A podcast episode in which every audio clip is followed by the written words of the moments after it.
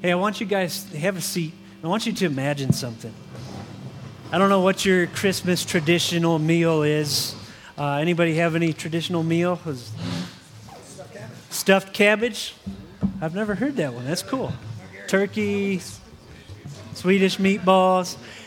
I want you to imagine whatever your traditional Christmas meal is, you're sitting down with your family and you're getting ready to enjoy that meal.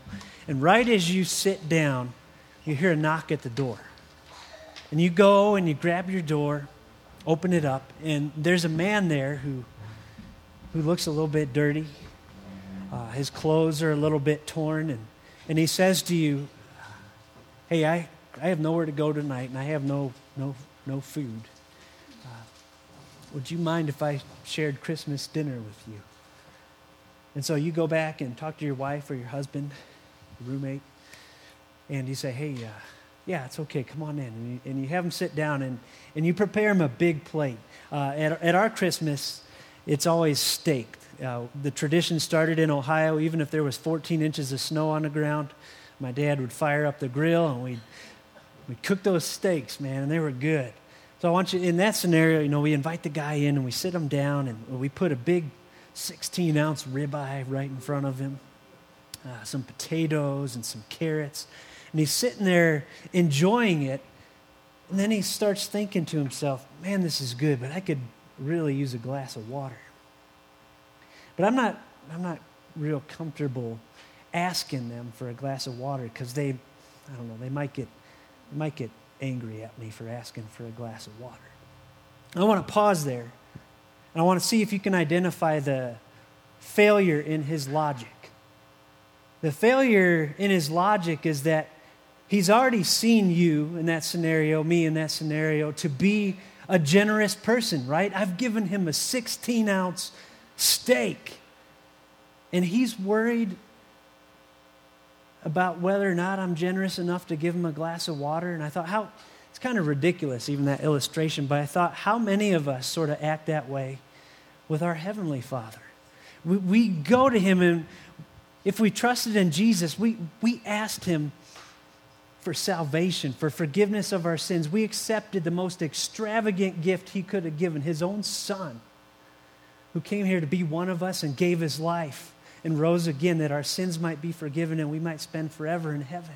But then some of us spend the rest of our Christian lives acting like, if not, maybe we don't say it, but we have this thought in the back of our heads like, God's kind of uh, stingy and he's kind of mean and he's always just sort of looking out to see how he can nail me next. And I don't, I don't really see him as a generous God. I see him as kind of a mean God. And I want to say we, we so misunderstand his character when we live the rest of our Christian lives that way because he's already shown us his incredible generosity. And his character doesn't change.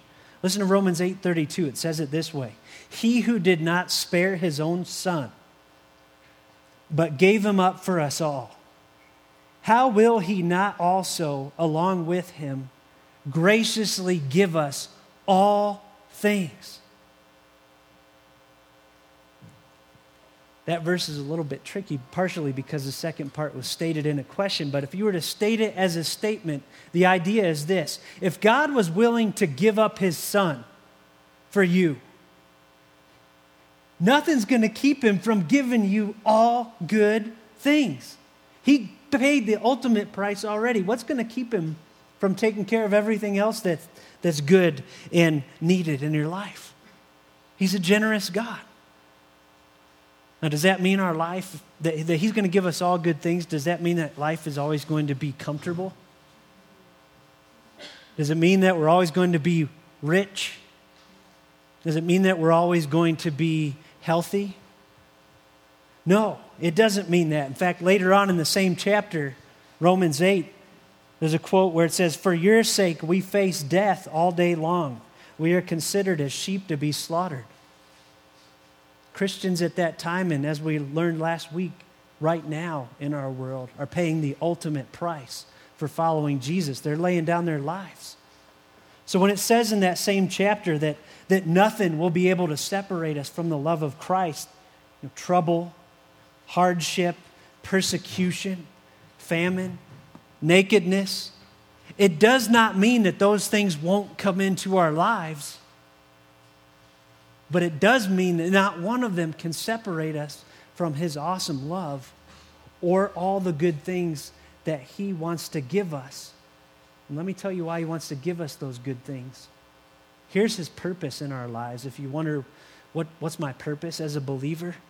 It's in order that we might be conformed to the image of His Son, Jesus Christ.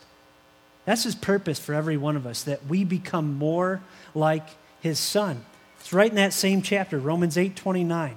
Those God foreknew, He also predestined to be conformed to the likeness of His Son, that He might be the firstborn among many brothers. God wants us to be just like our big brother.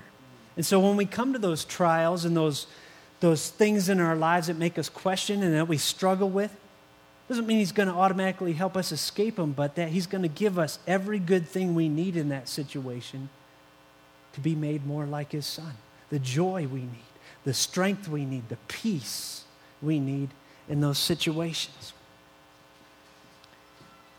But if we're honest, I wonder how many of us would admit that sometimes we just we're operating on empty. As we feel that way. We we hear that promise, but we look at what we're going through and we're like, man, I, I'm not feeling that right now. I feel pretty drained. And I feel like I'm sort of starting to lose it, even, because things are piling up on me. And I feel kind of drained. And I feel like if one more thing gets added on to my pile right now, I'm going to crack. I'm going to end up in the nut house. I, I have nothing to give, I'm empty. If I'm honest, there was a night this week where I felt like that. And I don't know if any of you guys can relate to this. If you've been a parent or are a parent of a young child, maybe you will. It was the night that it snowed really hard. I think that was Tuesday night. Uh, we already have a late bedtime for our kids, Jaden and Evan. Uh, we put in a bed around 8.30 or 9 because if we did the 7 o'clock thing, I feel like I'd never see my kids. So we say, hey, let's let them stay up a little while. But we put them down at nine, and we hope they'll go to bed soon after that so that we can have some time to talk and rest. And this night, we put them to bed. And Evan, for whatever reason, I love that kid. We have a lot of fun together. He, I, I die for him. He's my two, he's my two-year-old. That ought to tell you something right there. He's two. On that night, for two hours, we couldn't get him to go to sleep. It'd go between him being in there to, to him screaming, to him walking out. And after two hours of that, he finally conked out, and I felt like I was at the end of my rope. I felt like so frazzled and so frustrated and so empty. And I know Carolyn was feeling some of it too. But when he finally went to sleep, I was like, Carolyn, I got to go for a walk. I put on my coat and my hat and my gloves, and the snow was blowing. I was like, I don't care. I just, I got out on the street in front of our house, Sage Vista, and God and I have had a lot of talks on that street over the years. We've been there like eight years. And I'm walking out there in the snow just saying, God, I feel like I'm dying here. I just felt crushed by it, and I didn't know if this is ever going to end with him at night. And I don't know how we can have energy for life and, and each other and church. And God, you're going to have to, I'm, I feel like I'm dying here. You're going to have to do something. And just, just a mile of that, just walking in the snow. And it was on the way back that I saw a yard. And it's, it's a favorite yard in our neighborhood for our boys around Christmas because it's the family that has the really good Christmas display. And this particular yard has like 10 or 11 of those inflatable kind of Christmas displays. Uh, one of them is Snoopy and Charlie Brown and Snoopy's doghouse, and the kids just love that. But when I walked by it that night, uh, Andrew's got a picture of this. This is what it looks like. This picture was taken during the day uh, today, but that's what it looked like when I walked past it that night. The, the power was off, the generators were off, and so you can see it's, it's just kind of flat. And that night it was buried by the snow, it was empty. And I looked at that, I was like, man, that is an awesome picture for how I feel right now, God. I just feel just like that thing. And honestly, that's how we are if we're trying to live life without Jesus. If we've never trusted in Him, that's life. We're, we're trying to do it in our own power, but we're flat. Even if we have trusted in Jesus, we get into these modes where we try to do things on our own, don't we? Where we try to do things like raise our kids without asking God's help. Like, and I'll be honest, I wasn't praying that night. I wasn't asking God's help. Praying was the last thing I felt like doing. So I didn't. I should have. I, I wasn't seeking God's wisdom in His Word. I, I wasn't asking His strength to, to flow through me as a dad and minister to my kid. I was operating purely out of the flesh, and I was frustrated and flat. You guys have been there in your life, right? Trying to do it on your own. Now, I want to show you what that thing normally looks like in a picture from the web. You can see shoppingchristmasinflatables.com across the middle because it wasn't inflated when I walked by to take a picture. But that's what it normally looks like. It's, it's vibrant and it's colorful and it's full of life and it, it's a blessing to the people that walk by. They get to enjoy it. And I was thinking that's, that's us when we're trusting in Jesus, when we're allowing Him to fill us up and we're doing life in His power in the power of His Spirit, and we're allowing Him to carry us through, and we're resting in His Word, and we're praying, then we're able to be a blessing to others. So I had these thoughts running through my mind. I came back, and Carolyn and I talked, and, and we went to bed very tired. And it was a couple, couple nights later, I was reading in my quiet time. I was reading some of Paul's letters, Ephesians and Colossians, that night. And as I read them, something jumped out at me that I never saw before. And I'd encourage you to check this out. If you go into Ephesians and Colossians just looking for every time it uses the word full, you'll be blown away. Full, filled, fullness. Time and time and time again, at least 20 times, I think, in those two books, Paul uses that word full. And it got me thinking about that that night and how, wow, I need to be filled with Jesus. If you're feeling empty tonight, I just want, want to share a few of those verses with you from those, those books about fullness. And I'd encourage you to do your own study. Ephesians 1:22 God placed all things under his feet and appointed him to be head over everything for the church which is Jesus body the fullness of him who fills everything in every way. See, as the church, we are the fullness of Jesus. That ought to help us raise our head a little bit when we're going through trials. We are the fullness of Jesus, and He fills everything in every way. Ephesians 3.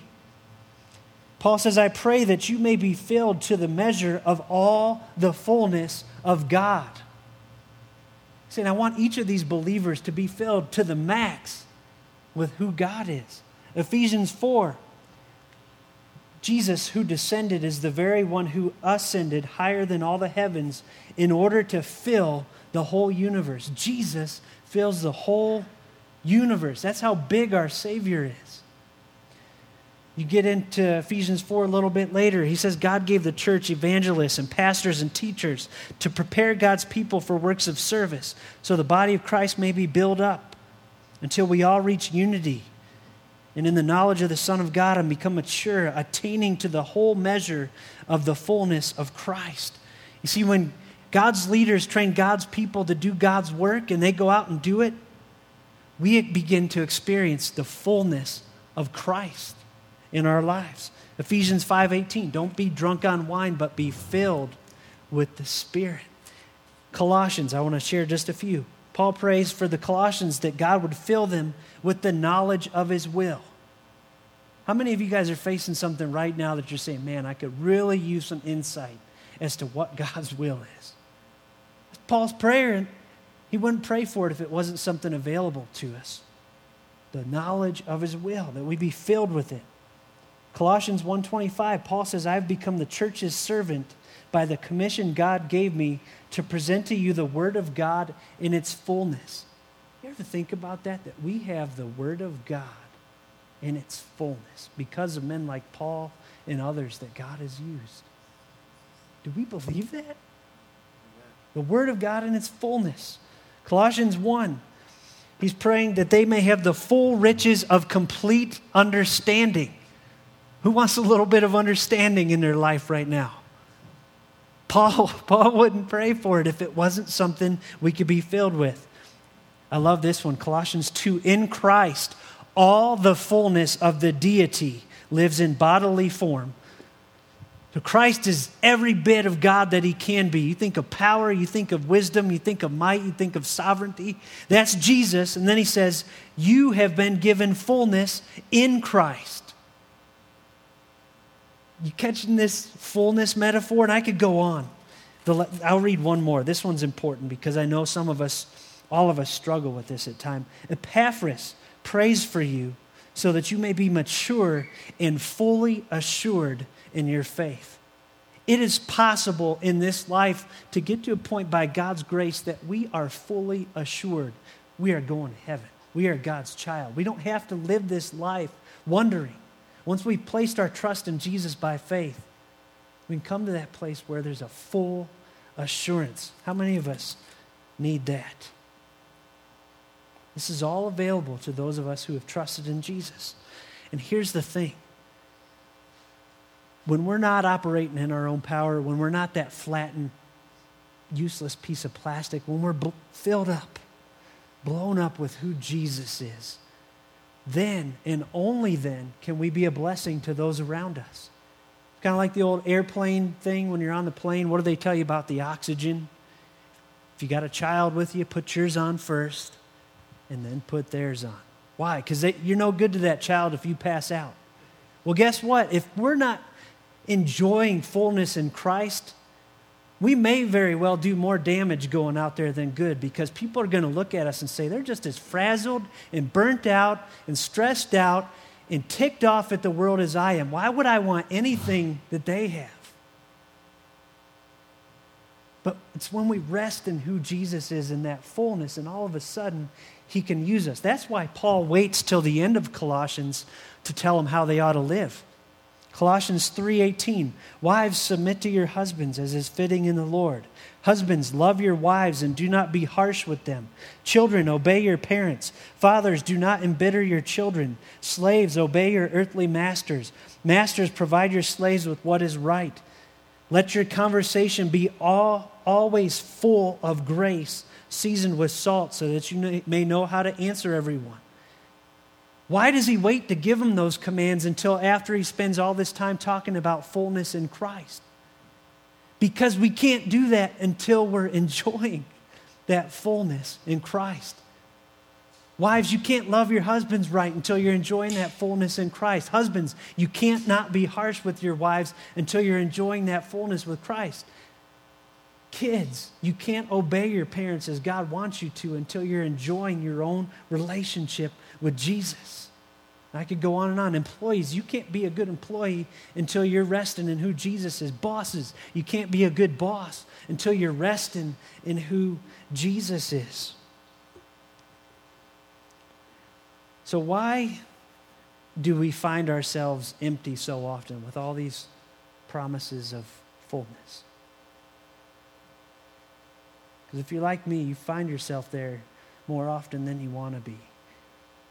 And I just want to throw out a couple ideas. To use a Christmas metaphor, Jesus was the ultimate gift under the tree, okay? He was the big gift that mom and dad wait till the end of Christmas and say, oh, there's one more. his death on the cross and his resurrection, his forgiveness of our sins, his promise of heaven, that's the big one. But sometimes, after we've embraced that in faith, we forget that there's tons of other good gifts from God under the tree that have to be received the same exact way we received the big one. But first, we got to know they're there. And how do you know what gifts are there? You got to know this book. You can't know how many gifts are under the tree until you know what God said about them. That, that you could have wisdom and understanding and a knowledge of His will and power and strength and peace. And then ask Him that's what you see Paul doing in a lot of these letters where he's talking about these things. He's asking for them, and not just for him, but for the people around him. What if we spent some time praying for our wives, or our friends, or our roommates, or our husbands, or our bosses that are believers, saying, Hey, God, help them to have a knowledge of your will. Help them to have complete understanding of what they're facing. Help them to have peace See, it's when we really believe that those gifts are there that God is still a generous God.